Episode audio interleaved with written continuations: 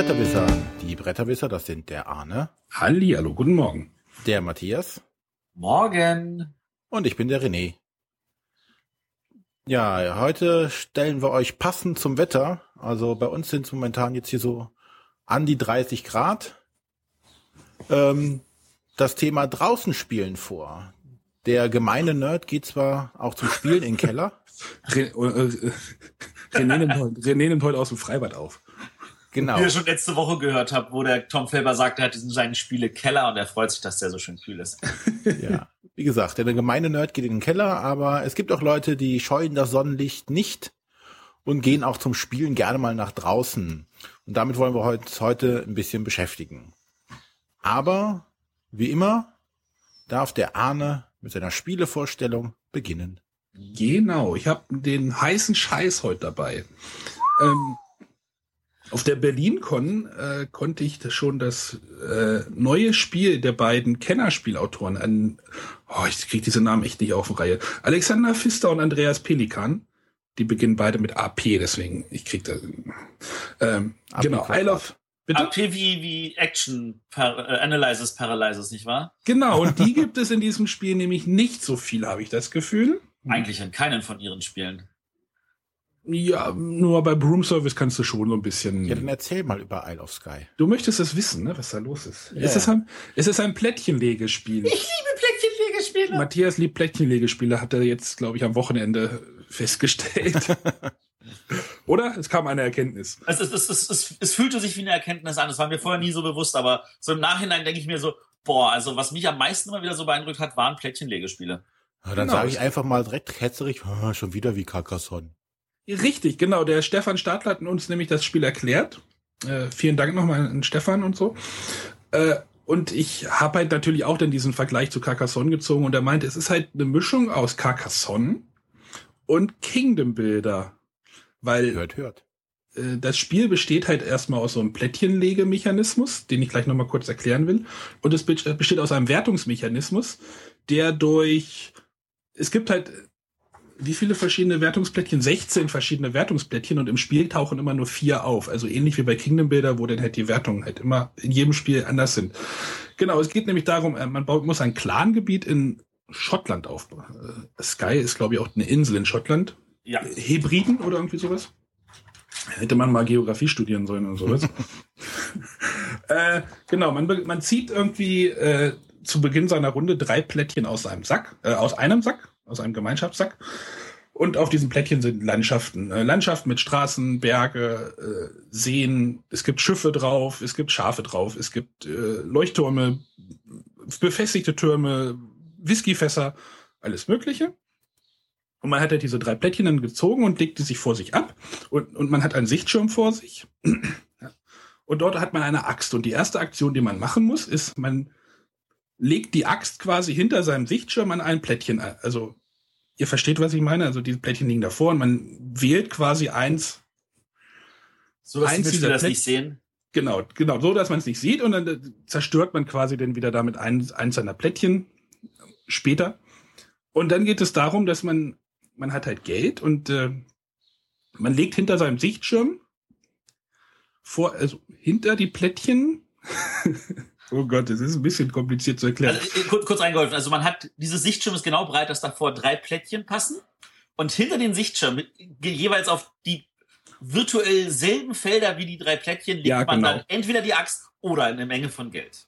Genau, oder weniger Geld, das kommt dann drauf an. Und dann, wenn das alle gemacht haben, nimmt man diesen Sichtschirm hoch, äh, dann wird geguckt, wo liegt der, wo liegt die Axt, dieses Plättchen entfernt man und dann schiebt man so ein bisschen, ich habe dann immer das Geld so ein bisschen rangeschoben an die Plättchen und dann geht es darum, reihum darf jeder Spieler sich ein Plättchen von einem anderen Spieler kaufen.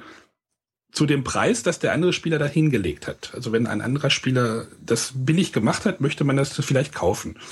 Das macht man in Reihe um, kauft, kauft von den anderen Plättchen. Manchmal ist es dann so, dass man von seinen eigenen keins los wird. Ist aber auch nicht so schlimm, ist vielleicht sogar ganz gut. Denn wenn das alle gemacht haben, werden wird das, werden die Plättchen, die man vor sich liegen hat, zu sein dazugenommen in den Vorrat und das Geld, was man an die Plättchen gelegt hat, wird weggelegt. Das heißt, wenn man irgendwie Plättchen sehr teuer gemacht hat, dann kann man so ein bisschen anzeigen, das möchte ich unbedingt haben. Und Ja, dann, aber das Geld geht halt weg, aber man bekommt das Plättchen, das eigene. Und man hat vielleicht noch die Plättchen von den anderen Spielern und äh, man kann. Also, das ist also, damit man das vielleicht noch so ein bisschen Gefühl noch mal reinkriegt. Es geht darum, die, diese Plättchen gehören einem noch nicht, sondern mhm. man, man sagt, ich biete folgenden Betrag darauf, diese Plättchen selber bauen zu können, wenn ihr sie mir nicht wegkauft. Und wenn ein Mitspieler die aber wegkauft, heißt das, man behält das, was man geboten hat und bekommt dieselbe Summe nochmal von dem anderen Spieler dafür gezahlt. Genau. Also wenn wir ein Plättchen haben und ich biete dafür fünf, heißt das, der andere Spieler zahlt mir die fünf. Ich habe also meine fünf zurück und seine fünf, habe also auf einmal zehn Geld, habe aber das Plättchen nicht mehr. Und sollte das aber keiner kaufen, dann behalte ich das Plättchen, aber muss die fünf dafür abgeben. Klingt jetzt ein bisschen kompliziert, aber ich habe es auch verstanden und es ist nicht so kompliziert. Beim Spielen ist das alles total. Nein, es ist wirklich dann. total. Man bestimmt den Preis und äh, dann kaufen die Leute und äh, dann bekommt man halt Geld oder man muss sein Geld, was man an die Plättchen rangelegt hat, wieder abgeben. Genau. Wenn man also das gemacht Arne hat. approved. Arne approved, genau. Ja, ich habe es erstmal irgendwie die, bei uns im Erstprobespiel irgendwie die ersten zwei Runden irgendwie ein bisschen verbammelt, aber äh, genau, dann geht es darum, dass man sich diese Plättchen in seiner Landschaft anlegt und versucht halt äh, den Wertungen entsprechend was Schlaues zu machen.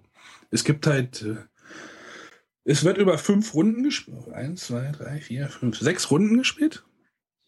Also das macht man nur sechs Mal, deswegen geht das auch relativ zügig. Und in der ersten Runde gibt es quasi, wird eine Wertung getriggert. Die Wertung A. Da gibt es so ein Wertungsbrett, wo das, wo das immer angezeigt wird, das sieht man dann. Dann in der zweiten Runde wird die Runde, wird die Wertung B getriggert. Also da kann man dann auch so ein bisschen drauf hinarbeiten. Und dann in der dritten Runde gibt es eine, wird, wird, werden zwei Wertungen getriggert oder ausgelöst, die A und C. Also das geht dann halt immer so weiter, dass immer an verschiedene. Wir hatten es in unserer Runde zum Beispiel so, dass es dort eine Runde gab, wo man der die Punkte kriegt, der das meiste Geld bekommt oder der das meiste Geld hat. Da muss man dann auch schon wieder so ein bisschen hinarbeiten, dass man nicht so viel Geld dann ausgibt auch und sein. Dadurch macht man dann aber auch womöglich seine Plättchen wieder billiger, dann ist man die auch wieder los und es, man kann da so schon so ein bisschen sich vergrübeln, sag ich mal, aber es fühlt sich überhaupt nicht so an, weil alles irgendwie, weil ganz viel gleichzeitig passiert. Ich habe mit dem Stefan auch drüber geredet. Ich hab, hatte so das Gefühl, dass diese, diese Downtime-Minimierung gerade auch so ein bisschen Trend ist. Dass man versucht, dass möglichst viel gleichzeitig passiert. Das ist bei Broom Service ja auch so. Man, alle Leute wählen gleichzeitig ihre Karten aus. Dann spielt einer eine Karte. Dann müssen die an, passen die anderen ja schon wieder auf, was der wohl spielt. Und also, man ist immer so ein bisschen involviert. Und hier ist das genauso. Und ja. Also ich, ich finde halt diese, diese, diese Balance total gut, weil, weil je nachdem, wie stark die Plättchen sind, die du ziehst, jetzt sowohl für die Wertung als auch für das, was du schon gebaut hast, ähm, kann es halt sein, dass keiner dir irgendwas abkauft. Dann, dann verlierst du das Geld, aber du hast mehr Plättchen, was du hast mehr verbaut, dein, dein Gebiet ist größer und kann entsprechend mehr verschiedene Sachen noch machen. Oder es kann halt passieren, dass deine Teile so gut sind, dass da von zwei Spielern das abgekauft wird. Dann hast du nur das eine Plättchen, das du selber gekauft hast, aber du hast auf einmal ohne Ende Geld. Und dann kannst du halt in den nächsten Runden dann wieder ein teures Plättchen womöglich kaufen, was der Mitspieler eigentlich selber für sich gerne hätte. Und genau, und dann ist, passiert es halt so, dass, dass jeder sich so, so ein bisschen seinen eigenen, sein eigenes Clangebiet oder sein, seine eigene Landschaft so ein bisschen zusammenpuzzelt versucht halt irgendwelche Seen zu schließen oder irgendwelche Whiskyfässer an seine Burg anzuschließen, damit man nochmal mehr Geld bekommt und das, das Spiel ist halt immer, das, das, das ändert sich auch immer. Also es gibt halt so eine, eine Standardwert oder so eine, so eine einfache Wertungsauswahl, die so empfohlen wird für die ersten Partien, aber dann kann man das am Ende wirklich komplett freigestalten und dann gibt es und halt. Das macht schon einen Unterschied, selbst wenn man dieselben vier Wertungsplättchen hat und in einer anderen Reihenfolge packt, ja, macht das Spiel schon einen Unterschied. Und da ja. liegen 16 Plättchen bei. Da könnt ihr euch jetzt mal ausrechnen, wie groß die Variabilität da wird. Jedes Plättchen wird im gesamten Spiel dreimal gewertet. Also da passiert dann einiges. Das ist, wie gesagt, da dieser Vergleich Carcassonne mit Kingdom Builder gekreuzt, ist schon nicht so unweit. Also liegt schon relativ nah und ist ja auch jetzt auch kein schlechter Vergleich. Interessant finde ich, dass das Spiel auch in der Carcassonne-Schachtelgröße daherkommt. Ja. Ähm, sieht vielleicht dann ja, ja, sinnvoll, genau. Suggeriert vielleicht dann auch gleich sowas. Ähm, und ja. Ähm, was, was mir noch gefällt, ist, äh, dass die Spielerreihenfolge auch ein kleines bisschen Einfluss darauf hat, wie man sich entscheidet. Weil, wenn ich Startspieler ja. bin, weil, heißt das, ich muss, ich darf meine Plättchen nicht zu teuer machen, weil ich muss das Geld haben. Äh, ich, man muss ja aus seinem eigenen Vorrat das Geld, das man auf diese Plättchen bietet. Das heißt, man hat weniger Geld, um das Plättchen von einem Mitspieler zu kaufen. Das heißt, ich muss damit planen, dass ich erstmal, dass ich noch genug Geld habe, um woanders was zu kaufen. Wenn ich weiß, ich bin letzter in der Reihenfolge, kann ich ganz in Ruhe die dann ein bisschen teurer machen, weil wahrscheinlich kauft mir einer von meinen Plättchen was ab. Das heißt, das Geld würde ich sofort wieder kriegen und habe mehr Geld, um dann woanders was zu kaufen.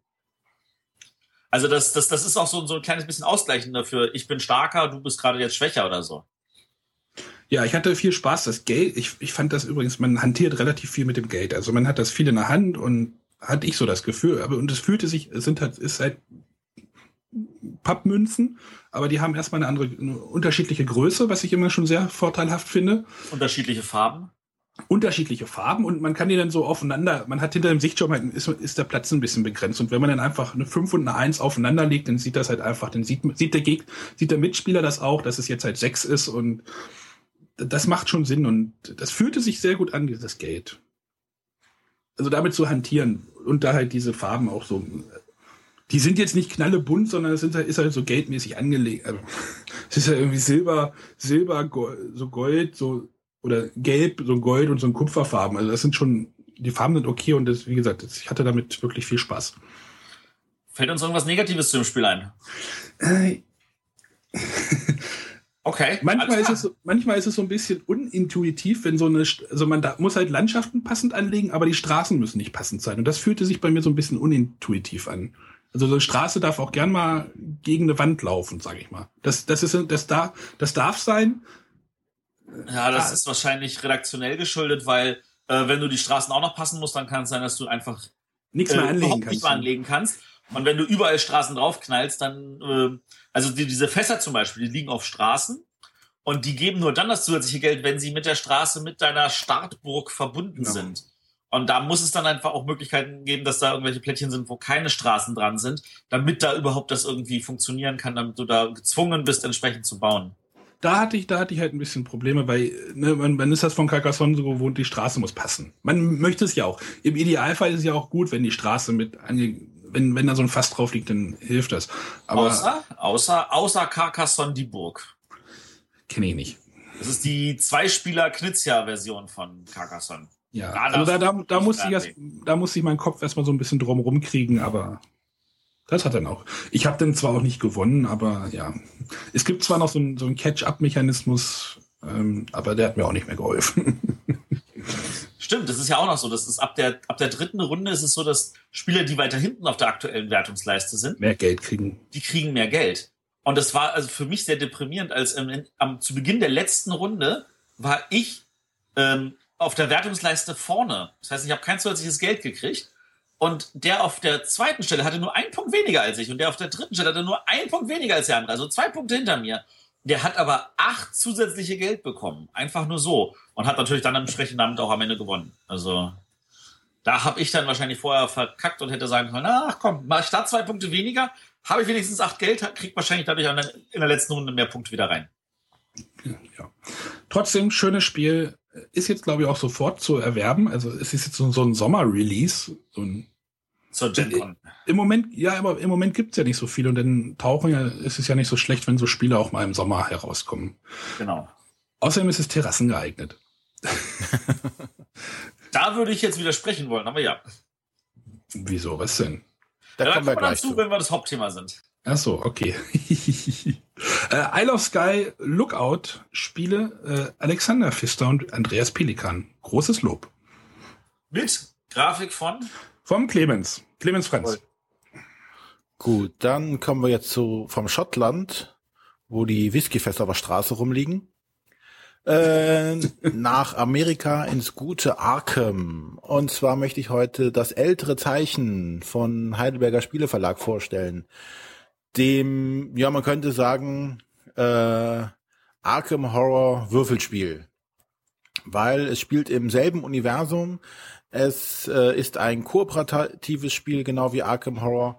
Ähm, es geht darum, dass wir das Eindringen eines großen Alten, also eines großen Dämons in die Welt verhindern müssen, genau wie in Arkham Horror. Nur rennen wir jetzt nicht durch Arkham, die Stadt, sondern befinden uns in einem Museum. Und das Ganze ist, ja, wie gesagt, ein kleiner Bruder davon und beschäftigt oder geht hauptsächlich damit, dass wir würfeln müssen. Es ist im Endeffekt ja ein kleines Kniffel oder sonstiges. Also man muss halt mehrmals würfeln, um bestimmte Sachen zu machen. Ähm, Oh, Kniffel. Das ist die, die, den Zusammenhang, den, den. Ja, nein, nicht wirklich. Es, es hat nichts mit Kniffel zu tun, aber man muss halt, man darf halt mehrmals würfeln, um bestimmte Sachen zu machen. Aber kommen wir jetzt mal ja. zum Grundsätzlichen. Das ist wie gesagt ein kooperatives Spiel. Man kann es von einer Person bis zu acht machen, wobei ich nicht weiß, wer es zu acht spielen möchte. Ich nicht. Ich denke, das wird etwas lange dauern. Naja. Ähm, und jeder übernimmt die Rolle eines Charakters. Das sind natürlich die altbekannten Charaktere, auch aus Arkham Horror natürlich, weil wir ja schon mal in der Folge erwähnt hatten, Fantasy Flight, von dem das Spiel ja ursprünglich stammt, ähm, sind Meister da drin, Grafiken, die sie einmal für ein Spiel haben, äh, bis in, zum Unendlichen auszuschlachten und weiter zu verwenden. Das machen sie hier natürlich auch. Also ihr nimmt die Rolle eines Charakters, der eine Spezialfähigkeit natürlich auch hat, damit sich alle Charaktere unterscheiden. Und äh, wir gehen in ein Museum. In dem Museum ist es unsere Hauptaufgabe, ältere Zeichen zu finden. Das sind so, so sternförmige Marker, äh, damit wir das Eindringen des großen Alten verhindern können. Jeder große Alte hat eine unterschiedliche Anzahl von älteren Zeichen, die man sammeln muss, um das Spiel zu gewinnen. Es kann von 10 bis zu 18 oder so oder 19 sogar hochgehen. Ähm, gleichzeitig hat dieser große Alte aber äh, so so ein äh, Doom-Track, der immer weiter fortschreitet und wenn dieser äh, voll ist, kommt halt der große Alte und wir haben das Spiel verloren. Wie machen wir das jetzt Ganze? Ähm, und zwar indem wir unter das Museum laufen. Das, das Museum besteht aus einer Anzahl von Karten, ungefähr, nee, es sind sechs Karten. Und diese Karten haben verschiedene Aufgaben, die wir lösen müssen. Und für das Lösen dieser Aufgabe bekommen wir Gegenstände. Also es gibt wieder die berühmten einfachen Gegenstände, es gibt die Artefakte, es gibt Zaubersprüche, es gibt Verbündete, die man dafür bekommen kann. Und natürlich die berühmten älteren Zeichen, die wir brauchen. Wenn wir eine Aufgabe nicht lösen können, passieren schlimme Dinge mit uns. Also wir können äh, geistige Stabilität oder ähm, Lebenspunkte verlieren, sobald die auf Null runter sind scheiden wir aus dem Spiel erstmal aus, also wir sind erstmal lahmgelegt, ähm, können uns aber auch wieder regenerieren, was aber nur sehr schwierig möglich ist. Ähm, um jetzt so eine Aufgabe zu bekommen, setzt man halt jetzt die Würfel ein. Es gibt sechs ähm, Würfel, die man am Anfang zur Verfügung hat. Das sind äh, wir so so Custom Dice, also die haben verschiedene Symbole drauf. Es gibt so Lupen, es gibt Totenköpfe, es gibt so Terrorsymbole, und äh, Sch ähm, Schriftrollen. Und jede jeder Karte, also jeder Ort, den man im Museum besuchen kann, hat halt diese Aufgaben und da muss man diese Symbole erwürfeln. Und wenn man dran ist, nimmt man all seine Würfel, die man hat, würfelt sie und versucht jetzt eine der Aufgaben, die zum Beispiel daraus besteht, dass man einen Totenkopf und eine Lupe gewürfelt hat, zu erfüllen. Hat man einen Totenkopf und eine Lupe gewürfelt in einem Wurf, darf man sie nehmen und auf die Aufgabe legen und dann versuchen, die nächste Aufgabe zu lösen, die dann daraus besteht, dass man sechs Lupen zum Beispiel gewürfelt hat. Ähm, dabei wäre anzumerken, dass die Lupensymbole halt eine Wertigkeit haben von eins bis zwei Oder nee, von, zwei. ja, von eins bis drei glaube ich. Ähm, sprich, man kann mit einem Würfel auch drei Lupen quasi machen, damit man solche Sachen halt entsprechend hochwürfeln kann. Ähm, und versucht dann die nächste Aufgabe auf dieser äh, Karte zu lösen. Schafft man es jetzt in einem Wurf nicht, eine Aufgabe zu lösen, ähm, ist es in Anführungszeichen nicht schlimm, aber man verliert einen Würfel. Ähm, dann darf man aber wieder weiter würfeln, aber halt jetzt mit einem Würfel weniger. Und die Würfel, die man vorher zum, Auf, äh, zum Erledigen der ersten Aufgabe benötigt hat, stehen einem auch nicht mehr zur Verfügung. Sprich, man verliert immer weiter an Würfeln. Äh, man darf zwar unendlich würfeln, aber natürlich gehen einem so gesehen die Anzahl der Würfel oder die Würfel irgendwann aus. Und wenn man bis dann nicht alle Aufgaben auf dieser Karte erfüllt hat, passieren halt einem die schlimmen Dinge oder man hat halt gewonnen, wenn man alle Aufgaben gelöst hat. Das Ganze ähm, ist, wenn man so die, die, die grundlegenden Regeln verstanden hat, relativ hm, locker durchgewürfelt. Es ist jetzt kein anspruchsvolles Spiel durch die Gegenstände oder sonstiges kann man halt noch äh, Spezialwürfel hinzubekommen. Es gibt noch einen gelben und einen roten Würfel, die halt dann bessere Symbole haben oder wo auch ein Joker mit drauf ist. Also das Einzige, was man versucht im, im Spiel zu erreichen, ist Gegenstände zu sammeln, um die Wahrscheinlichkeiten einfach hoch genug zu kriegen, dass man die entsprechenden Symbole würfelt, die Aufträge, die man oder die die Orte, die man ähm, bereisen kann oder hingehen kann, um die Aufgaben zu legen, sind unterschiedlich schwer. Es gibt einfache, es gibt schwere. Es können Monster auftauchen, die dann die Aufgaben noch entsprechend erschweren oder eine zusätzliche Aufgabe an einem Ort hinzufügen. Ähm, und so würfelt man sich quasi dann durch das Spiel und versucht halt dann schnellstmöglich diese ähm, älteren Zeichen zu sammeln, um den großen alten aufzuhalten. Das Ganze ist äh, ja in anderthalb Stunden spielbar. Ähm, abhängig halt von der Spieleranzahl. Natürlich mit acht, denke ich, ähm, dauert das deutlich länger. Das ist bestimmt die doppelte Zeit äh, zu veranschlagen. Aber ansonsten ist es relativ simpel von den Regeln. Was leider verloren geht, ist der, ähm, ja, die, dieser Horror-Charme in Anführungszeichen von, von Arkham Horror, wo man denkt, die ganze Zeit gedacht, oh, schafft man das, oh, das geht hier wieder was auf und da kommt wieder was und da kommt noch ein Monster und hier geht ein Tor auf und da passiert wieder was. Das hat man hier nicht so extrem. Es ist schon sehr reduziert auf das Würfeln, was natürlich dann thematisch dann, ja, nicht mehr so gut passt. Aber mir dennoch oder uns dennoch auch Spaß gemacht hat. Und äh, ein solides Würfelspiel ist jetzt nicht der Überflieger nicht der Überflieger ist das, was mir auch dazu einfällt. Also es ist, äh, es ist, es ist an sich kein schlechtes Spiel. Also man sagt halt, okay, ich muss halt irgendwelche Aufgaben lösen und würfeln. Ähm, aber ich hatte echt das Gefühl, das Thema ist so oberflächlich draufgeklatscht, dass ich nicht verstehe, dass die Amerikaner das mögen. Die lassen sich halt da sehr schnell durch die Grafiken, glaube ich, einfangen. Die sind natürlich wie immer bei den ganzen Spielen, wer diese, diese Grafiken mag, die ist es im Arkham Horror Universum, die passt natürlich da auch wie Faust aufs Auge wieder drauf. Ja. Und damit kann man halt viele Leute locken. Ansonsten ist es halt ein solides Würfelspiel, ne? Und wer jetzt keine Würfelspiele mag und ähm, sich da dem, dem Glücksfaktor, der hier halt wirklich extrem hoch ist, aussetzen möchte. Ne, es hängt halt manchmal wirklich von einem Würfelwurf ab, ob du eine Aufgabe lösen kannst oder nicht. Und wenn du halt dann Glück oder Pech hast, scheitert, du kannst halt nur geringen Einfluss auf die Wahrscheinlichkeit nehmen, indem du Würfel hinzukriegst oder auch mit deinen Spezialfähigkeiten Würfelwürfe manipulieren kannst. Aber äh, es bleib, ist und bleibt ein, ein reines Glücksspiel an der Stelle oder Würfelspiel. Ja, also wer Würfelspiele mag, der kann ja mal einen Blick drauf werfen. Es ist jetzt kein schlechtes Spiel. Ähm, es ist jetzt aber auch keins, das mich umhaute. Nein, umhauen tut's nicht, aber für mal so eine lockere Würfelrunde passt das dann schon. Die halt nicht in zehn Minuten vorbei sein soll, die ruhig etwas länger dauern kann. Genau. Das war das ältere Zeichen von Fantasy Flight bzw. Heidelberger Spieleverlag. Die Autoren sind äh, Richard Lonius und Kevin Wilson, die ja auch schon Arkham Horror verbrochen haben zusammen. Verbrochen haben? Ich glaube, das meint er positiv. Ja. Ich mag Arkham Horror. Oder ich mochte es. Äh, jetzt, jetzt magst du Eldritch Horror. Genau. Ja, manchmal ist Überarbeitung echt hilfreich, weil man dann nochmal die Zeit hatte, das Spiel zu verbessern. Aber dann darf jetzt der Matthias. Ähm, ja, also ich werde da jetzt äh, wahrscheinlich einfach das leichteste Spiel von uns dreien vorstellen, nämlich Da Luigi. Du hast es mit mir nicht gespielt.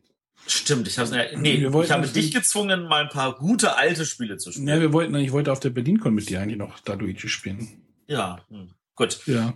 Wirst du jetzt, glaube ich, überleben. Ähm, der, äh, Da Luigi ist äh, ein gutes Spiel von Rüdiger Dorn, der natürlich auch den meisten bekannt sein dürfte, der äh, eine ganze Weile lang deutlich anspruchsvollere Spiele gemacht hat und man könnte meinen, er nimmt vielleicht den Werdegang von Herrn Knizia ein, äh, dass seine Spiele im Laufe der Jahre immer leichter werden. Aber ich glaube, das hängt damit zusammen, dass leichte Spiele zu machen deutlich schwerer ist als einfach komplizierter. Und da da, da zeigt man sich auch, also dass das sowas zu machen relativ schwer ist. Äh, bei Daluigi geht es darum, jeder hat ein Restaurant und äh, da kommen Gäste rein, die wollen irgendwas essen, die wissen, was sie wollen. Und wenn sie bedient wurden in einer ansprechenden Zeit, äh, dann werden sie umgewandelt in Geld. Und wenn sie nicht rechtzeitig bedient wurden, dann verlassen sie das Restaurant wütend und man bekommt dafür eine Zitrone. Und jede Zitrone ist ein Minuspunkt am Spielende. Ähm, wenn man dran ist, hat man dabei zwei Möglichkeiten. Und zwar Möglichkeit eins ist, man geht auf den Markt und holt sich dort äh, äh, Zutaten. Also das sind halt so etwas abstrakt dargestellt kleine Würfelchen, die dann, wenn sie dann erstmal bei dir liegen, auf einmal zack irgendwelche äh, Gerichte sind.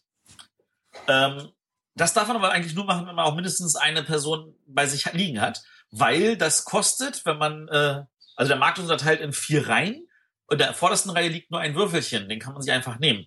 In der zweiten Reihe liegen schon zwei Würfelchen, das kostet aber eine Zeiteinheit. Und in der letzten Reihe liegen auch vier Würfelchen, die kosten aber schon drei Zeiteinheiten. Ähm, Zeiteinheiten heißt, man hat Gäste in seinem äh, Restaurant, da hat man sechs Slots, die sind ange äh, aufsteigend angelegt von 10, 20, 30, 40, 50, 60 Minuten. Das ist also die Zeit, die der Gast bereit ist zu warten, weil man kauft die Zutaten natürlich erst, wenn der Gast da ist.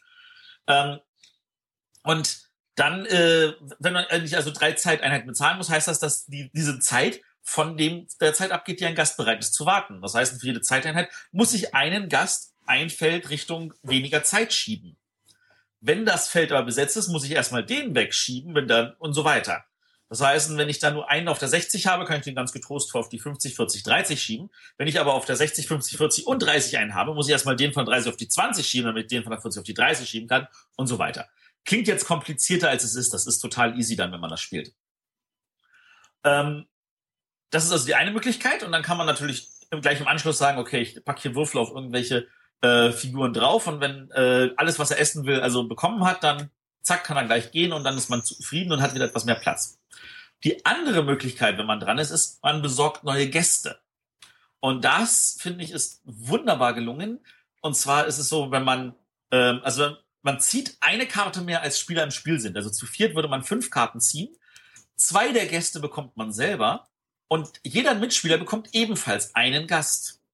Also man muss vielleicht auch nie neue Gäste ziehen, weil die Mitspieler einem immer Gäste geben. Es ist aber so, dass wenn man die Gäste zieht, dann weiß man, die zieht man nacheinander. Man muss sich immer bei jedem Gast sofort entscheiden, wer bekommt das. Also wenn ich den ersten Gast ziehe und sage, hier, das bekommt der Arne, weil den ärgere ich damit, dann zieht man den zweiten Gast und sagt, oh, das kriegt jetzt der René. Dann muss ich, wenn wir zu dritt spielen, die anderen beiden Gäste zu mir nehmen, egal was es ist. Von da aus gesehen äh, muss man da die Balance halten, so, ist das gut genug, dass ich das bei mir reinpacke oder kann ich da vielleicht größtmöglichen Schaden beim Mitspieler anstellen? Und was heißt Schaden? Schaden soll heißen, dass wenn ein Gast kommt, dann äh, hat er auch noch so einen kleinen triggernden Effekt. Also manche geben einem eine zusätzliche Ware, die man aus dem Beutel zieht. Manche äh, geben einem Rosen oder Zitrone. Äh, Rose und Zitrone ist genau das Gegenteil voneinander. Also eine Rose ist ein Pluspunkt, eine Zitrone ist ein Minuspunkt. Äh, und das addiert sich dann halt immer auf zueinander. Manche sind aber auch so, die sagen, hey, du ziehst gleich noch einen weiteren Gast. Und äh, da kommt halt so ein bisschen was zusammen.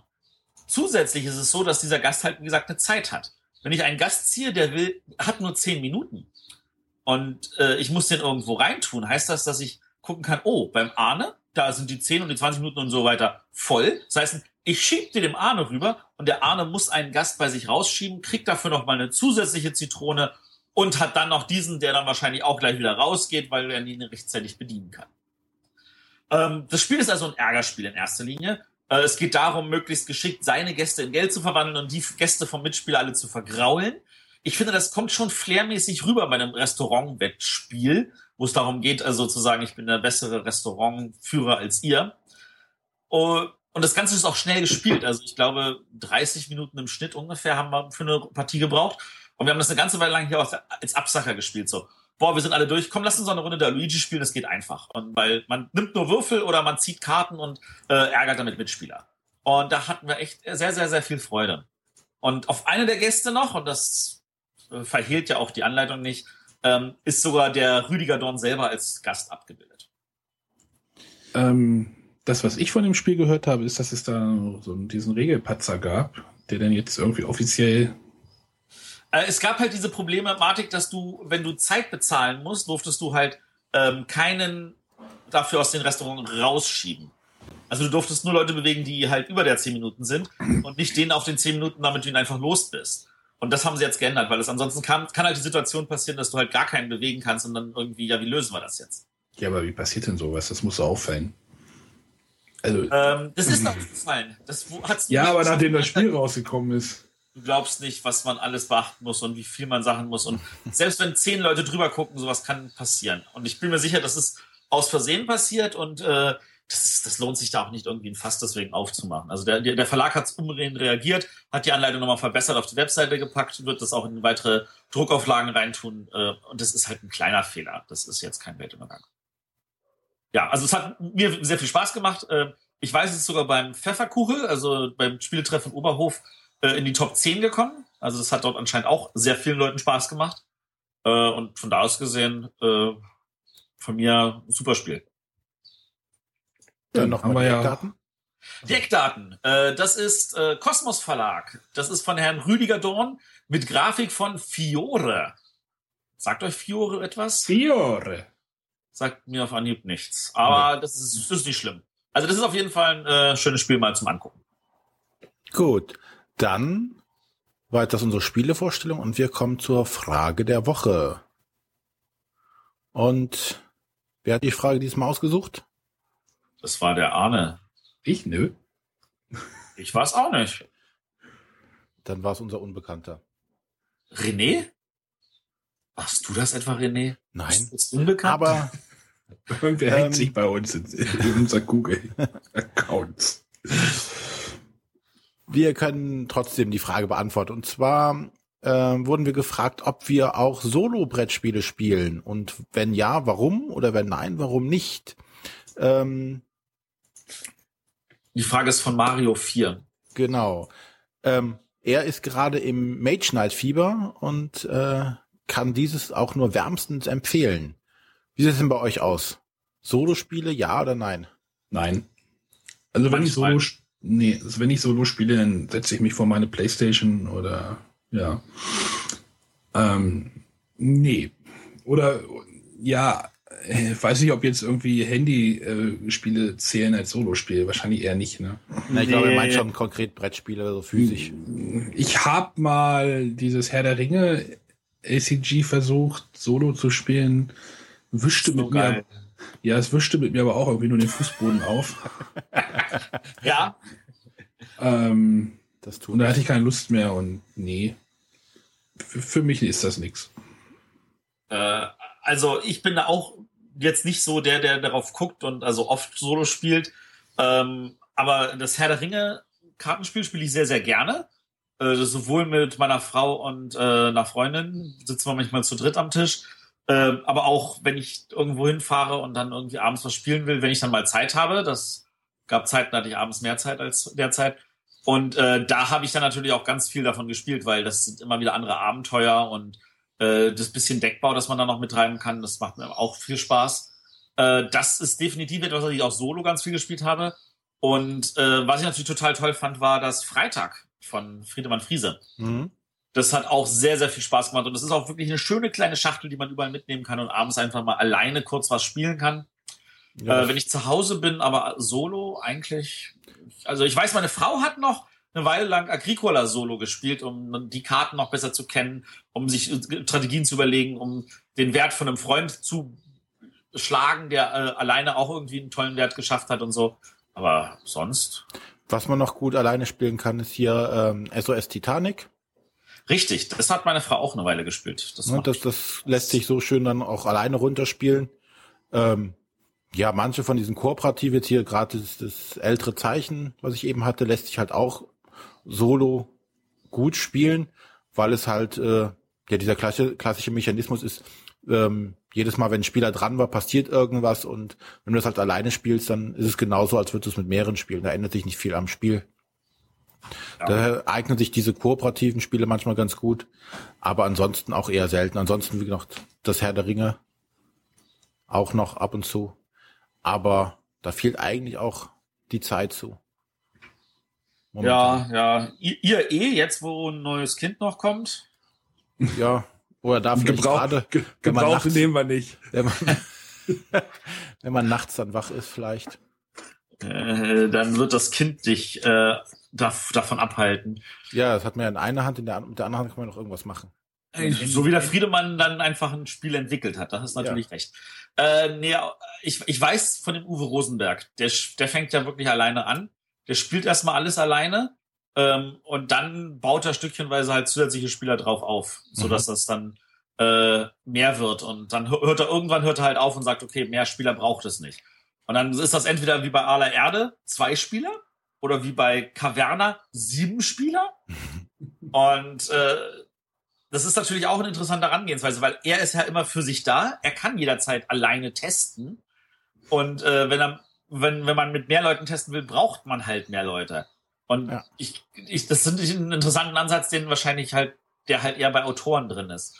Ähm, ich bin halt an der Stelle leider kein Autor. Also, ich, wie gesagt, also Solo spielen könnte spannend sein. Äh, da könnten wir vielleicht auch noch mal, könnten wir auch vielleicht noch mal eine große Folge zu machen. Solo-Spiele.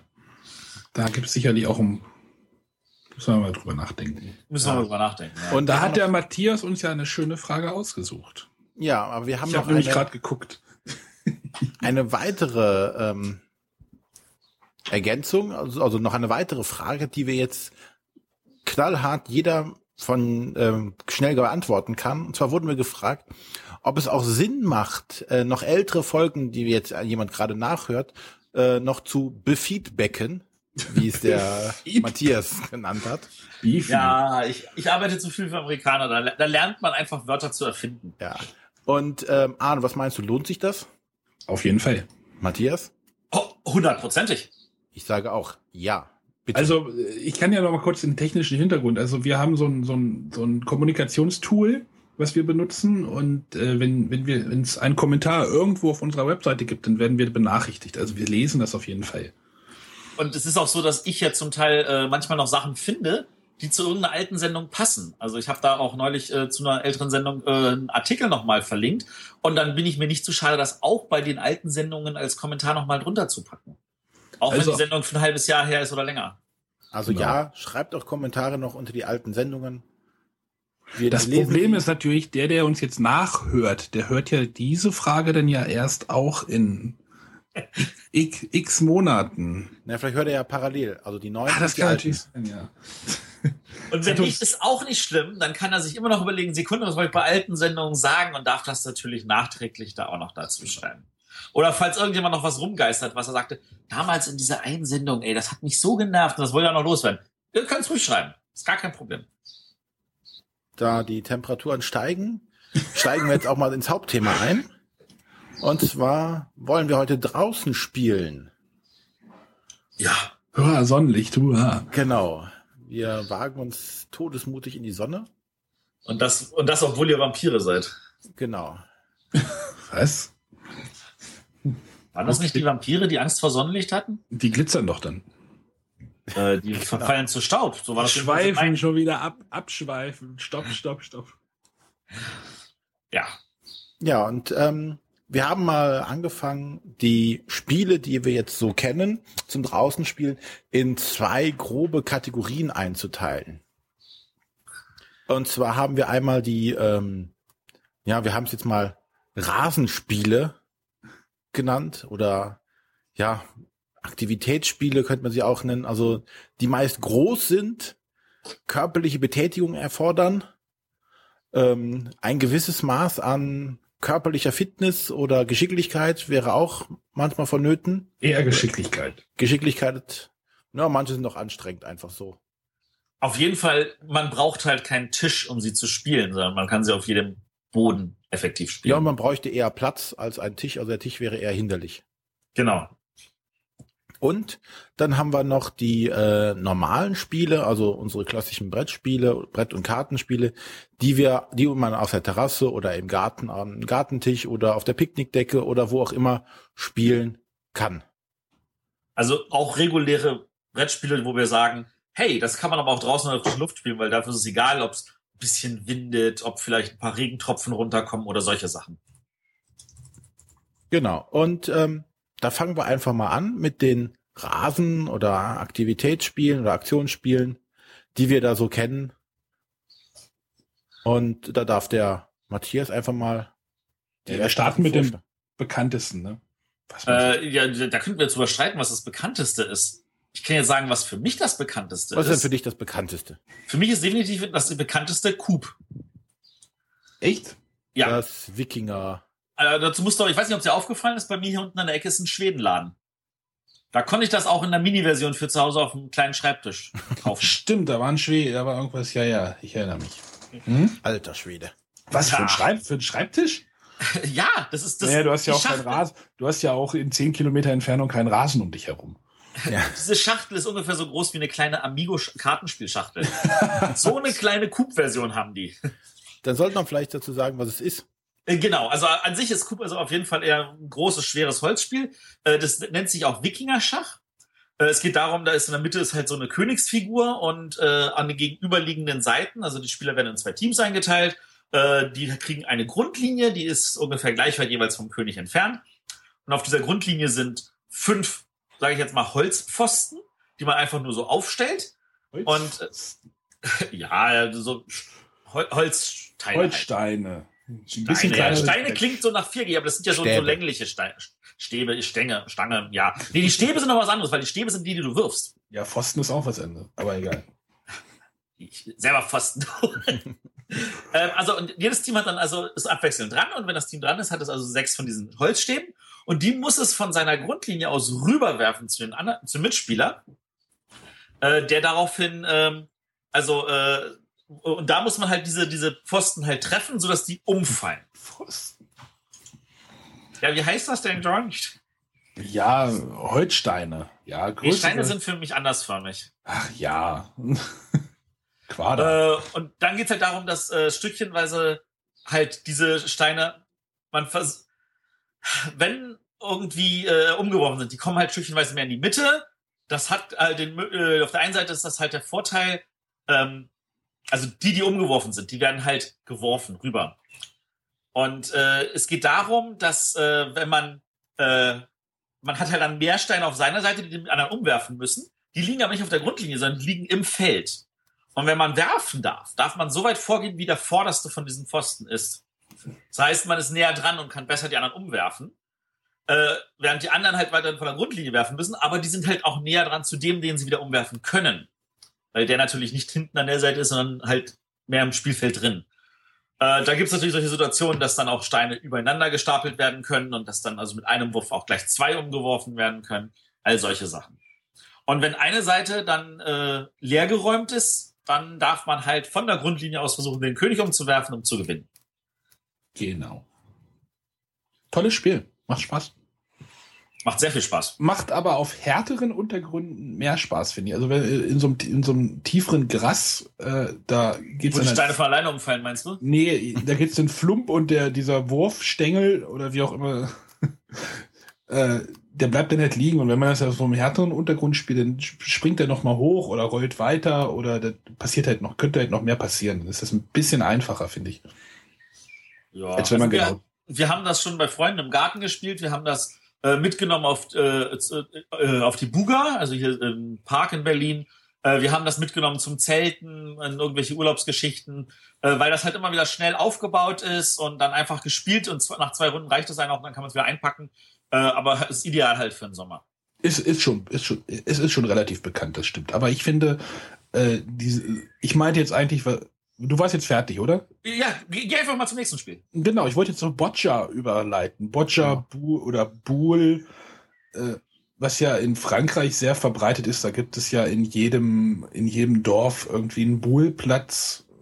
In, in Deutschland gibt es das aber auch schon mittlerweile. Also ich, genau. ich habe schon viele Ortschaften gesehen, wo dann auch so ein zentraler Platz irgendwie zu so, so ein bisschen geschottert wurde. Und dann treffen sich dann dort die Leute und spielen Boule mit diesen großen großen Metallkugeln, die sich ganz toll anfühlen. Also ich kenne das halt so, dass man das mit diesen großen schweren ähm, Metallkugeln ja, spielt und man versucht halt am nächsten ranzukommen an das Schweinchen, an Kleinstein und dann ähm, ja, ich, ich glaube, jeder kennt dieses Spiel. Ja, ich genau, ich kenne es halt noch als, als Kind in der als, als Strandedition mit den wassergefüllten Plastikkugeln. Genau. Das ist denn für Strand irgendwie so gewesen, ne? Ja. Das haben wir auch im Urlaub. Also wir haben das früher auch im Urlaub gespielt ja, ich, ich, weiß nicht, ob wir dazu jetzt viel verlieren müssen. Es gibt noch, es gibt noch eine interessante also Version. Ich, also ich, ich kann nur sagen, ich sehe es jedes Jahr, wenn ich in Cannes bin und dann aus dem Bus steige, da komme ich an einem direkt am Strand ewig langen Bereich vorbei, wo die Leute das auch spielen. Also ja, in Frankreich ist das, ist das ja äh,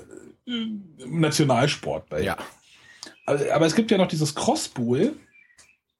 Da hat man äh, keine starken, großen äh, Metallkugeln, sondern so kleine äh, ich weiß nicht, Reis ist da wahrscheinlich drin, so kleine Säckchen.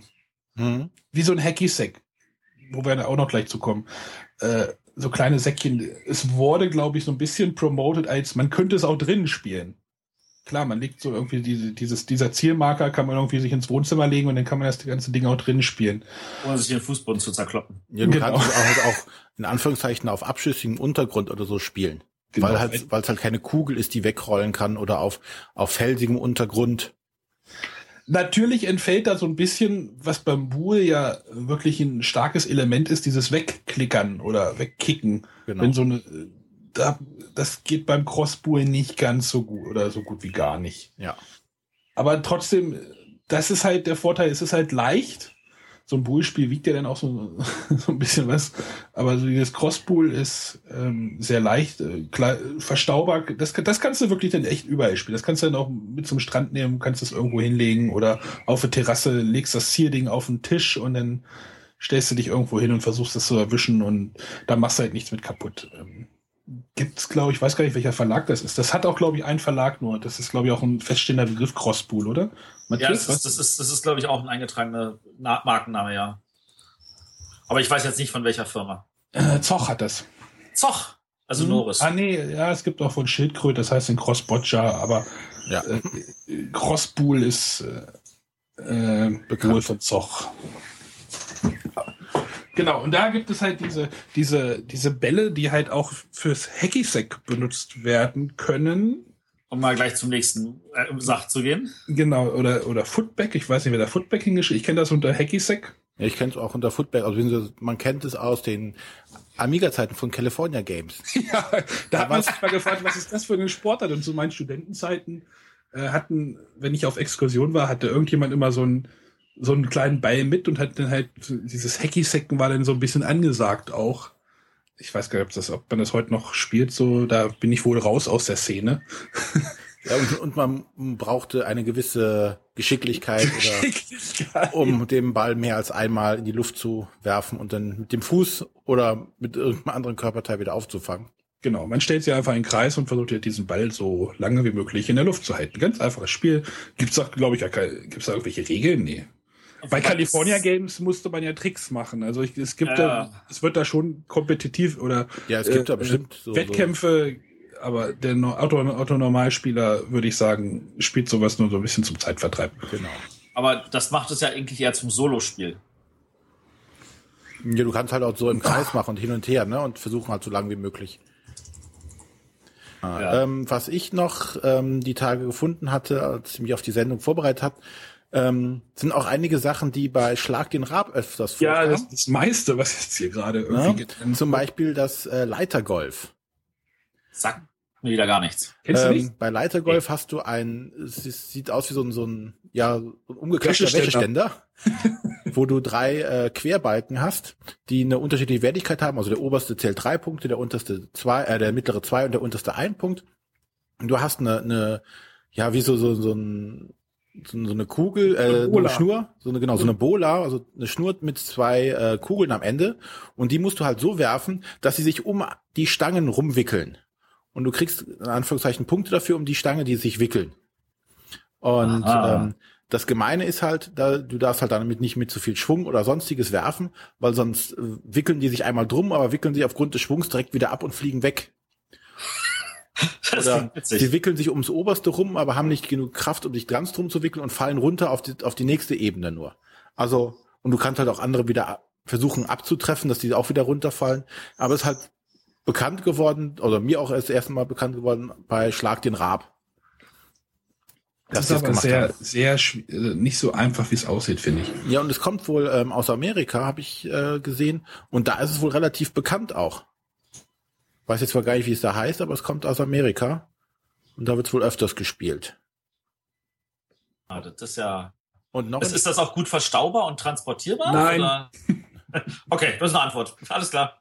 Ja, du ne, kannst das mal. Ja. So groß war es jetzt nicht, ne? Es ist jetzt, wie gesagt, so ja, aber das ist also, wenn, wenn, du sagst, du hast halt schon diese Gestänge und so, das ist ja, du kannst Obwohl, ja. Die kannst du ja zusammen, ja, genau. Wenn kannst du zusammenstecken und dann hast ja, du. Ja, zusammenstecken, aber du hast dann trotzdem diese Länge von diesen Stangen. Ja, aber die also sind nicht hoch. Also die sind, ich würde mal so jetzt geschätzt sagen, äh, Spielschachtelgröße.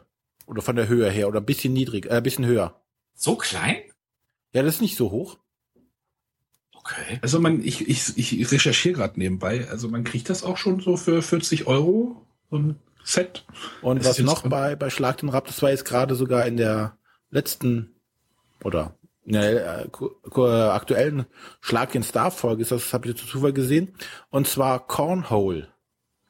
Mhm. Und zwar geht es darum, du hast äh, auch wieder so, so ein Säckchen mit Korn und du hast ein Brett, das ähm, aber schräg liegt, sodass diese Säckchen an diesem Brett runterrutschen können und in diesem Brett ist ein Loch. Du musst also jetzt versuchen, dieses Säckchen in dieses Loch zu werfen oder halt auf diesem schiefen Brett landen zu lassen, dass es da runterrutschen kann. Und dafür gibt's halt wieder Punkte. Also auch wieder was ganz Simples eigentlich, ähm, was man aber wahrscheinlich wieder für Schweinegeld kaufen kann, weil es ein tolles Brett sein muss. Ja, man könnte sich wahrscheinlich auch selber schneidern. Ja. Ich meine, das ähm, ist ein Brett mit einem Loch und, und vier Säcken irgendwie oder. Und was ich noch gefunden habe jetzt, ähm, um mal jetzt wieder was anderes zu machen, ähm, bei so Outdoor-Spielen findet man sehr oft so Mega- oder XXL-Varianten von irgendwelchen Spielen. Also äh, sei es jetzt äh, Jenga oder Vier gewinnt, Schach oder da gibt's auch, weiß ich nicht, Mensch, ärgere dich nicht in der mhm. XXL-Variante. Die sind dann aus Plastik oder Holz. Genau. Oder du hast also auch aus, ähm, manchmal hast du ja auch so, so Spiel- oder Freizeitplätzen auch schon direkt so, die Mensch ärgere dich nicht Felder zum Beispiel vorgemalt, wo du dann nur noch so dir so, so Pöppel nehmen musst und darauf dann spielen kannst. Also das ist auch immer sehr beliebt bei den Outdoor-Spielen. Ja. Ja, man, weil jeder auch das Spiel kennt. Genau. Ja, das macht's wieder leichter. Ähm, also, als du jetzt hier gerade dieses Cornhole sagtest, musste ich an so ein Ringwurfspiel denken. Mhm. Also, wo du halt so diese Ringe in der Hand hast und diese halt so werfen musst und die müssen dann halt über irgendwelche Stäbe, die da aus dem Boden hängen, irgendwie hängen bleiben. Ja. Und wo dann so, so ein Kreuz ist und in der Mitte ist natürlich die meisten Punkte als im Gegensatz zu den vier äußeren Dingern. Da fällt mir gerade noch Hufeisen werfen. Ja, genau daran habe ich gerade gedacht. das so. ist wahrscheinlich exakt dasselbe an der Stelle. ähm, ansonsten, was mir natürlich äh, noch einfällt, was, was äh, so, so jetzt auch, was jeder kennt, natürlich so im Sinne von äh, Kegeln oder Bowling ist natürlich das Mölki, das jetzt hier in, von Amigo auch sehr, sehr stark vertrieben wird. Du hast halt äh, zwölf Stäbe, die sind oben so abgeflacht mit Zahlen drauf. Und äh, du hast dann halt so, so einen Wurfstab und du da musst halt auch versuchen umzuwerfen. Aber der Unterschied ist, entweder du versuchst möglichst viele umzuwerfen, dann kriegst du nämlich einen Punkt pro umgeworfenen Stab, oder du versuchst nur einen umzuwerfen, dann kriegst du so viele Punkte wie die Zahl, die auf dem Stab ist. Und natürlich ist der wertvollste in der Mitte um, umgeben von den anderen und dann äh, wechseln sich die Spieler ab, bis alle äh, von den Stäben umgeworfen sind. Habe ich nie gespielt, würde ich echt mal gerne spielen. Also ich habe es auch zu Hause rumliegen, aber ähm, das Problem ist, dafür brauchst du wirklich einen etwas glatteren Boden. Also das geht im normalen Gras nicht, weil die Dinger dann schon gar nicht erst stehen bleiben. Also da, da, da ist also so ein bisschen so äh, glatterer Boden, vielleicht etwas auch sandigerer Boden äh, angenehmer. Das lief auch bei Schlag den Rab. Also Schlag den Rab hat wirklich, die haben, glaube ich, einmal pro Sendung so ein Spiel. Ähm, das hat aber auch, glaube ich, richtig eingeschlagen. Also das war dann irgendwie innerhalb, äh, bei der Spieleoffensive, glaube ich, relativ schnell dann irgendwie da aufgestiegen irgendwie. Ähm, das ist da relativ berühmt geworden auch. Äh, was ich mitbekommen habe, ist, dass Amigo dazu sogar eine deutsche Meisterschaft gemacht hat neulich. Mhm. Mhm. So, das ist, also da, da kann man natürlich auch äh, wie bei jeder, sage ich jetzt mal, regulären Sportart kann man natürlich dazu auch äh, entsprechend eine kleine Meisterschaft machen und das, das wirkt dann auch nicht so wie eine normale Brettspielmeisterschaft, so wo ein bisschen Glück mit dabei war oder so. Ja, bei Mölki ist aber schon, schon nicht nur Geschick. Das ist ja dann auch schon so ein bisschen Taktik und äh, da steckt ja schon noch ein bisschen was drin. Ja, aber ich sag mal, äh, das kann man genauso üben wie äh, jetzt bei einem Kegelspiel oder so. Also das Ke ist äh, ja, also ich. Kegeln kann man üben? ja, das geht. Also ich würde, ich, ich würde damit üben, erstmal die Kegel oben zu treffen. ja, das ist der erste Schritt. Sehr gut. Sehr gut, ja. Also wir merken also von diesen Spielen dieser Art gibt es echt ohne Ende viele. Ja, was, ähm, was ich noch hatte, ähm, was jetzt daraus rausfällt aus diesen Spielen, weil es ähm, ja in, in, aus einer klassischen Spieleschachtel im Endeffekt kommt, ist äh, Twister. Stimmt, das kann man auch auf dem Rasen spielen. Echt? Ja, die Plane, die beiliegt, ist aus Plastik. Genau, das kannst du quasi auch, ja, kannst zu Hause auf dem Teppich, aber auch draußen auf dem Rasen, am Strand, in Anführungszeichen überall spielen. Und es kommt halt in der klassischen Spieleschachtel daher, ne? Sieht halt aus wie ein normales Gesellschaftsspiel. Ja. Ich finde äh, Frisbee-Golf ja auch noch schön. Da gibt es auch richtige ähm, Golfplätze auch schon stellenweise in den Großstädten. Man wirft einfach irgendwie eine Frisbee-Scheibe auf so ein ähm, so Kettenkarussell, würde ich gerade sagen, so, so ein Ketten, Kettengestell. Und da verheddert sich, heddert sich dann irgendwie diese Frisbee-Scheibe und die fällt dann in so einen Korb runter.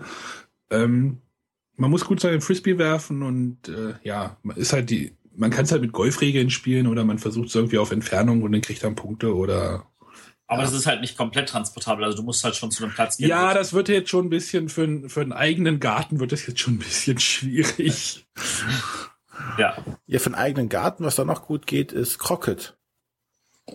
Da muss ich immer bei an Alice im Wunderland denken. Genau. Das kannst du ja wirklich, den Parcours kannst du dir schön selber stecken.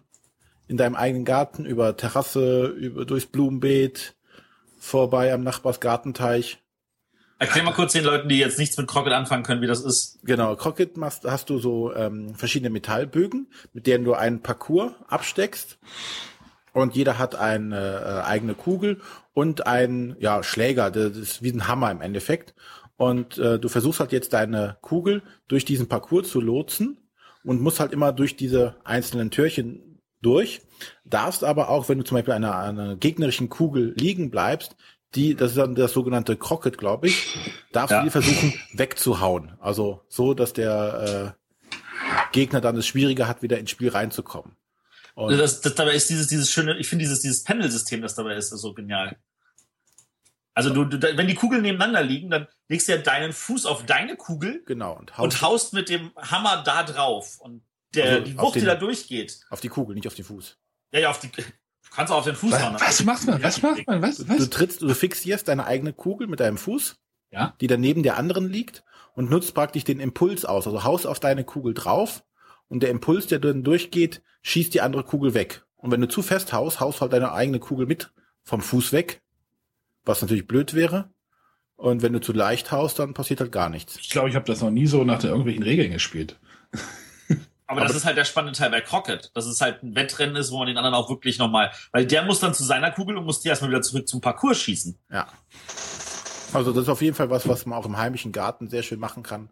Und wenn man halt Spaß hat, sind das halt wirklich lustige Parcours, die man sich da stecken kann. Man braucht natürlich einen gewissen englischen Rasen dafür. Nö. Nö. Je höher Ebene, desto lustiger wird das Ganze, ja. ja. Denn ist ja unser Rasen genau das Richtige. Ja, äh, das letzte, was ich jetzt hier noch habe, ist ein Shuffleboard. Für ähm, ebenen Rasen jetzt aber auch schwierig. Ähm, ja, das Mehr so für, für einen Karibikkreuzer, ne? was die Rentner dann. Genau. Ja, da, da, da geht es halt darum, kleine Scheiben zu schnipsen, die dann in verschiedenen äh, Fächern landen. Da gibt's eine wunderbare King of Queens Folge dazu. Oh ja. Die suchte Arne raus, damit wir das auch verlinken können, welche Folge das war. nee. nee. Äh. Gut. Jetzt haben wir die, die, die Rasenspiele oder Outdoor-Spiele jetzt mal grob abgehandelt. Ich glaube, äh, da gibt's noch so viel mehr, was ja. man da nennen könnte, aber das soll erstmal ein grober Abriss sein über das, was wir so jetzt konkret in Erinnerung haben oder schon mal gespielt haben. Und wenn unsere Hörer irgendwie sagen, wie konntet ihr das nicht erwähnen, das ist so genial, gebt uns Feedback. Genau. Hier, Hüpfkästchen. Hüpfekästchen. Hüpfekästchen. Ja, aber dann kommen wir mal zu, von den Outdoor-Spielen zu Spielen, die wir auf der Terrasse oder im Garten oder auf der Picknickdecke spielen können. Wobei wir natürlich vorne wegnehmen, wenn es windstill ist, wenn einfach nur angenehme Sonne ist und auch ansonsten nichts, dann macht dann, dann kann man auf der Terrasse ja alles spielen, weil ähm, dann ist es ja wie, zu, wie drinnen, nur dass es halt nur, nur draußen ist.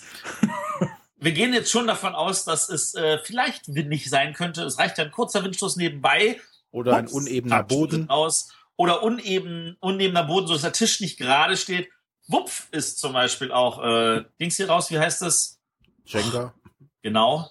Also so eine Partie, so eine Partie Dominion würde ich ungern auf der Terrasse spielen. Genau. Also wir haben eine relativ geschützte Terrasse und äh, dort kommen irgendwie jeden Sommer so einige Spiele nach draußen. Also ich hatte ja in unserer Auf den Tisch Folge, doch die war jetzt schon online, ne? äh, das Heckmeck erwähnt, Heckmeck am Bratwurmeck von Rainer Knizia.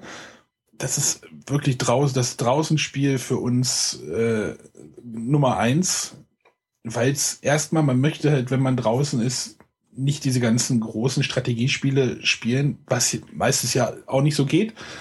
Äh, und bei Hackmack würfelt man halt lustig vor sich hin, versucht ein bisschen zu zocken. Es ist jetzt nicht so tiefgängig. Ähm, ich, ich weiß halt jetzt nicht, ob, ob sie draußen spielen und tiefgehende Spiele, ob das überhaupt so funktioniert. Man ist halt draußen, auf der, ist, draußen auf der Terrasse in einer bisschen in einer anderen Stimmung, finde ich. Die Stühle sind anders als der am Spieltisch. Das, das ist so mein Gefühl. Die Frage ist, was immer du als tiefgehend betrachtest.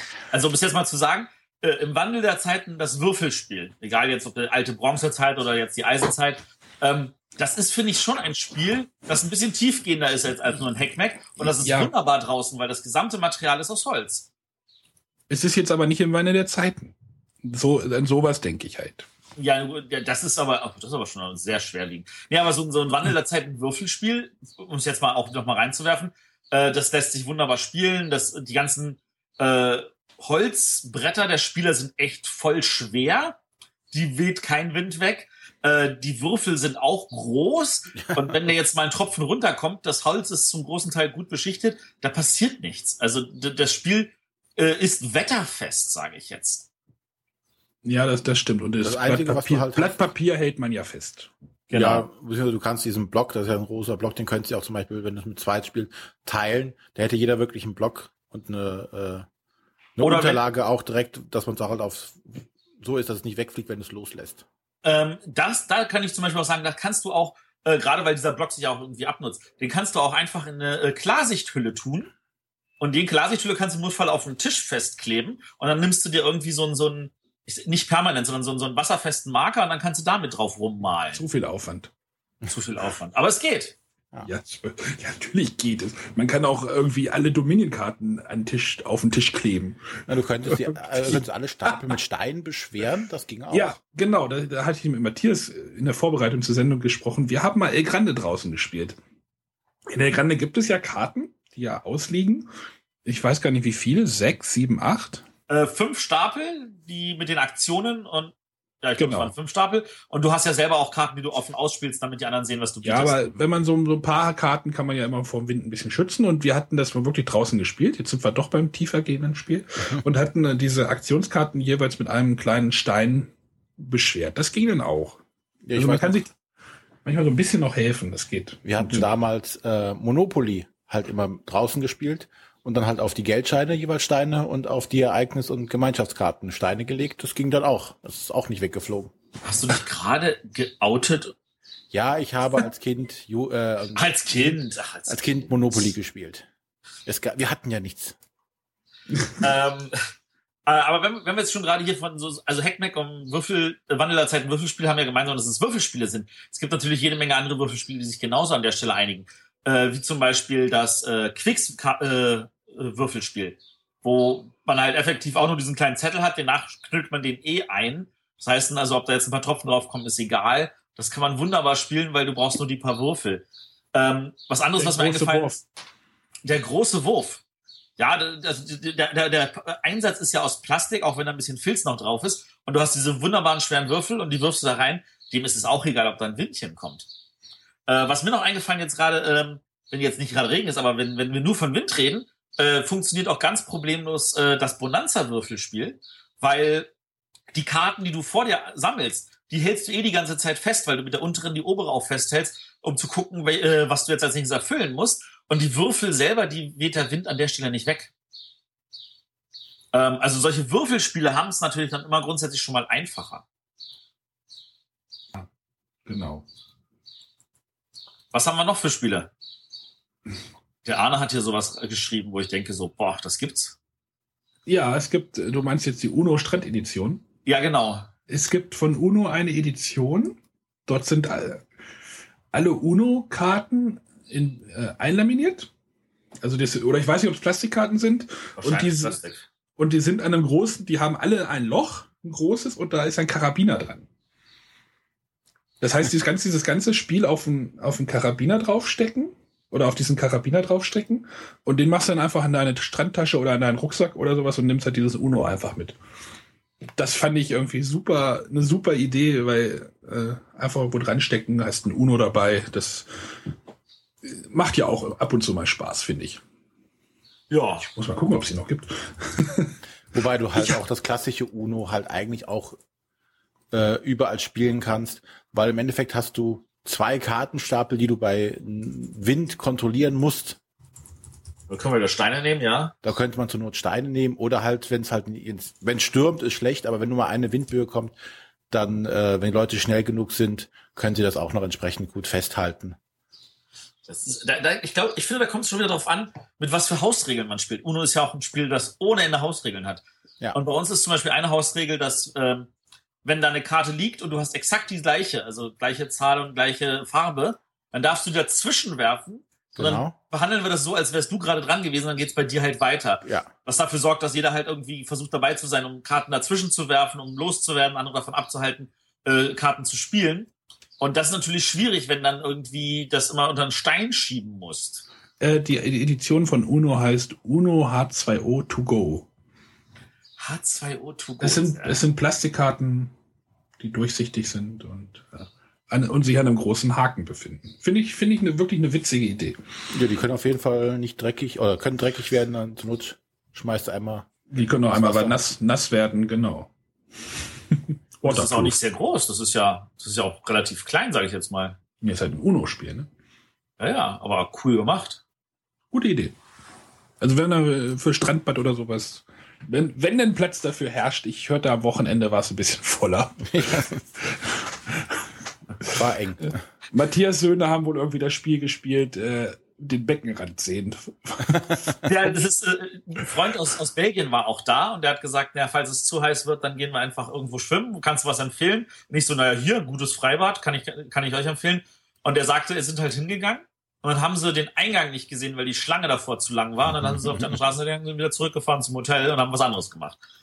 Ja, die Freibäder haben, glaube ich, dieses, dieses Wochenende den Umsatz des Jahres schon mal reingeholt. Also wir, wir nehmen jetzt gerade nach dem Wochenende, wo es knapp 40 Grad überall waren, auf.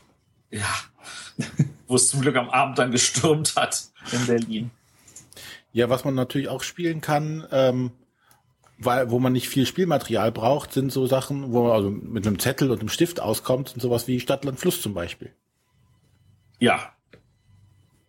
Die kannst du auch am Strand oder sonstiges gut machen, ohne dass was wegfliegen kann. Und wenn was nass wird, dann ist es halt nur der olle Zettel, dem man was aufgeschrieben hat.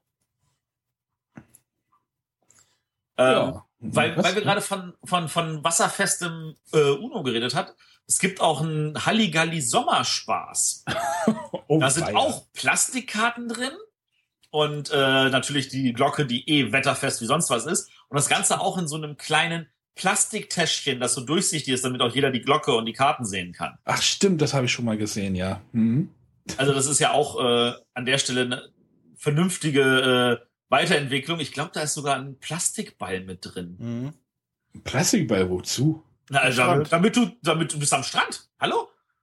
Wenn du einen Wasserball brauchst? Naja, weiß ich nicht, wie ich den bräuchte. Wo wir gerade bei Absonderlichkeiten sind, es gibt auch Halligalli Tupperware Edition.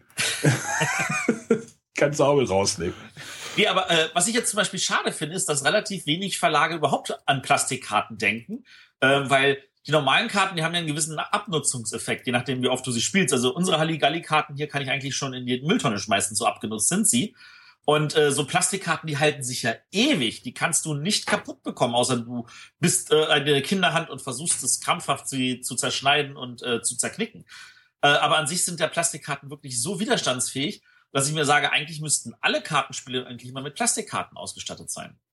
Dann hast du automatisch auch ein Strandspiel damit. Ich weiß nicht, wie die sich anfühlen.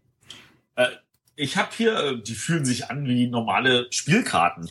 Also ich habe hier ein ganzes Pokerset mit Plastikkarten, weil ich da bei einem Hersteller von Plastikkarten in Nürnberg war. Das fand ich total spannend. Ähm, das ist auch wirklich so gut bedruckt. Das ist auch nach, ähm, ich würde sagen, einem halben Jahr ständigem, täglichen, mehrfachen Mischen ist noch nicht ein bisschen Farbe davon abgeplatzt. Und Matthias mischt nicht kartenschonend. ich, äh, ich, nee, ich mische Karten schon, das muss ich mal festhalten. Das ist ein schöner, anständiger Rifle-Shuffle. Ja, ja. Ja, genau. Ich äh, hoffe, also, ein Riffle und kein Rifle. Rifle Shuffle. ich mache Riffle und Rifle Shuffle.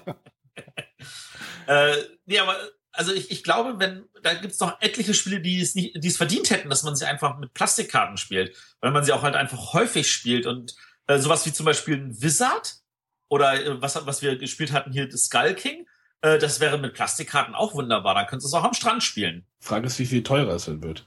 Ja, das, das müssten die Verlage wissen.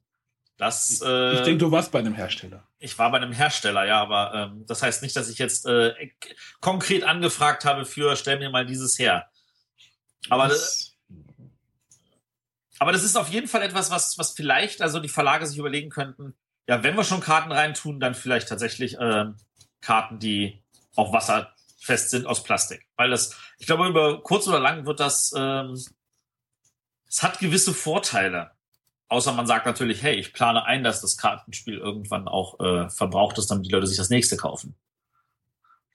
Ja, wie viel hast du mit deinem Halligalli schon gespielt? Viel.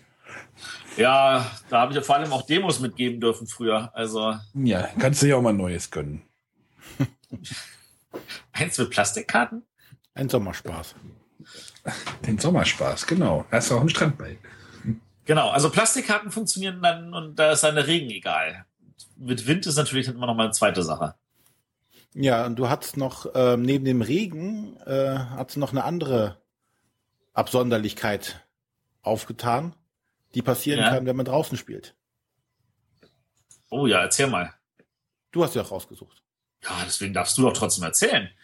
Ähm, und zwar nicht nur der Regen kann von oben kommen, sondern auch äh, Sachen von, von Bäumen wo noch immer nicht geklärt ist, Ach so.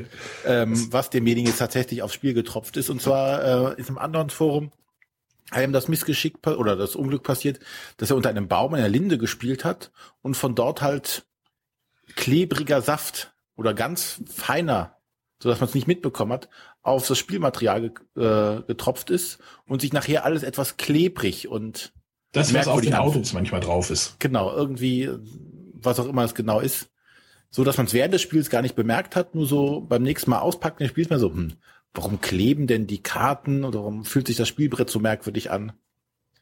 Äh, also Vorsicht, wenn ihr unter Bäumen spielt.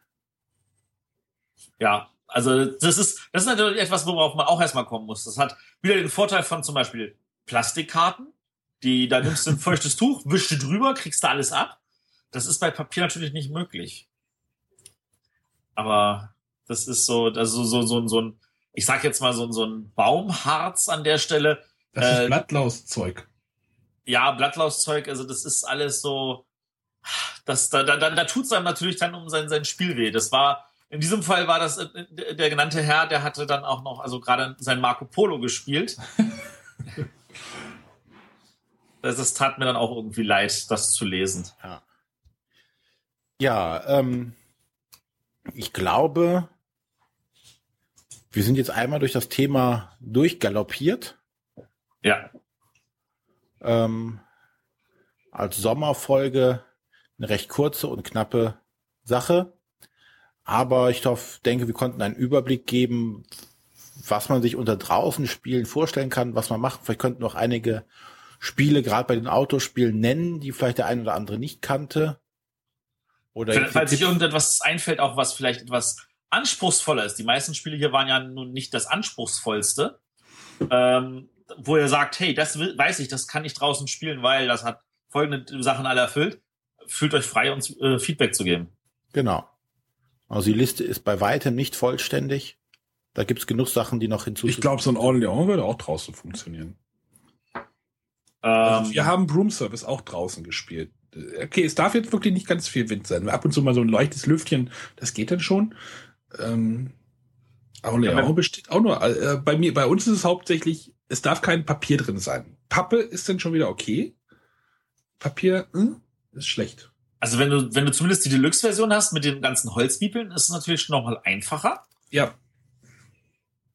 Ich glaube, das ist zum Beispiel, da, da könnte man jetzt natürlich anfangen zu streiten über unser Colt Express, was jetzt ja unser aktuelles Spiel des Jahres ist. Ähm, inwieweit das für draußen geeignet ist. Ich meine, der Zug, der ist halt feste Pappe, der wird von dem Windchen jetzt nicht so schnell umgeworfen und auch die Holzfiguren eigentlich nicht. Ähm, aber da sind dann wieder jeder so seine Kartenhand und äh, seinen Ablagestapel, weil das ja auch ein bisschen Deckbau ist. Ja, und bei dem Zug, wenn der falsch erwischt wird vom Wind, kippt halt alles um und dann liegen alle Figuren und alles so. So richtig draußen geeignet ist es, glaube ich, nicht.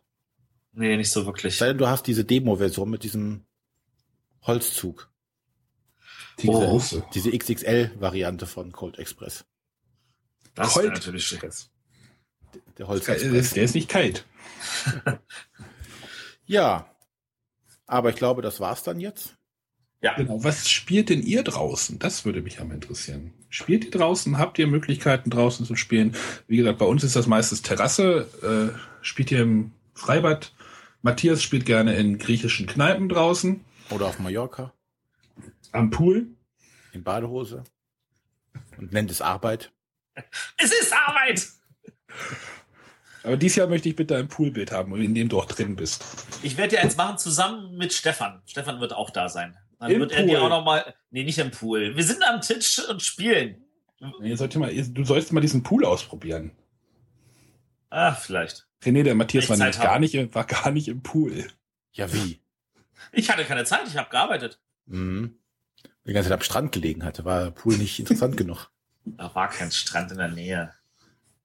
Ja, äh, mich würde aber auch interessieren, was spielt ihr draußen oder spielt ihr gar nicht draußen? Äh, sagt ihr, es ist warmes Wetter, ich will schwimmen gehen, Spiele können, machen Pause für mich?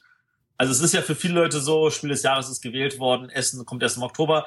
Die nutzen das wirklich als Pause, auch gedanklich vom Spielen. Andere sagen, jetzt spielen wir erstmal wieder die ganzen alten Sachen. Ja, äh, aber das tun wir natürlich machen. in unserem Keller. Äh, wie sieht das bei euch aus? Das würde mich auch interessieren. Genau, und da könnt ihr entweder die Kommentare unter dieser Folge nutzen oder eine E-Mail an info@bretterwisser.de. Oder ihr schreibt was auf iTunes dazu oder ihr kontaktiert uns über Twitter oder Facebook. Wir sind über alle Kanäle zu erreichen. Genau, und dann wünschen wir euch einen warmen Sommer mit viel Zeit zum draußen spielen. Oder Ohne einen Sommerregen.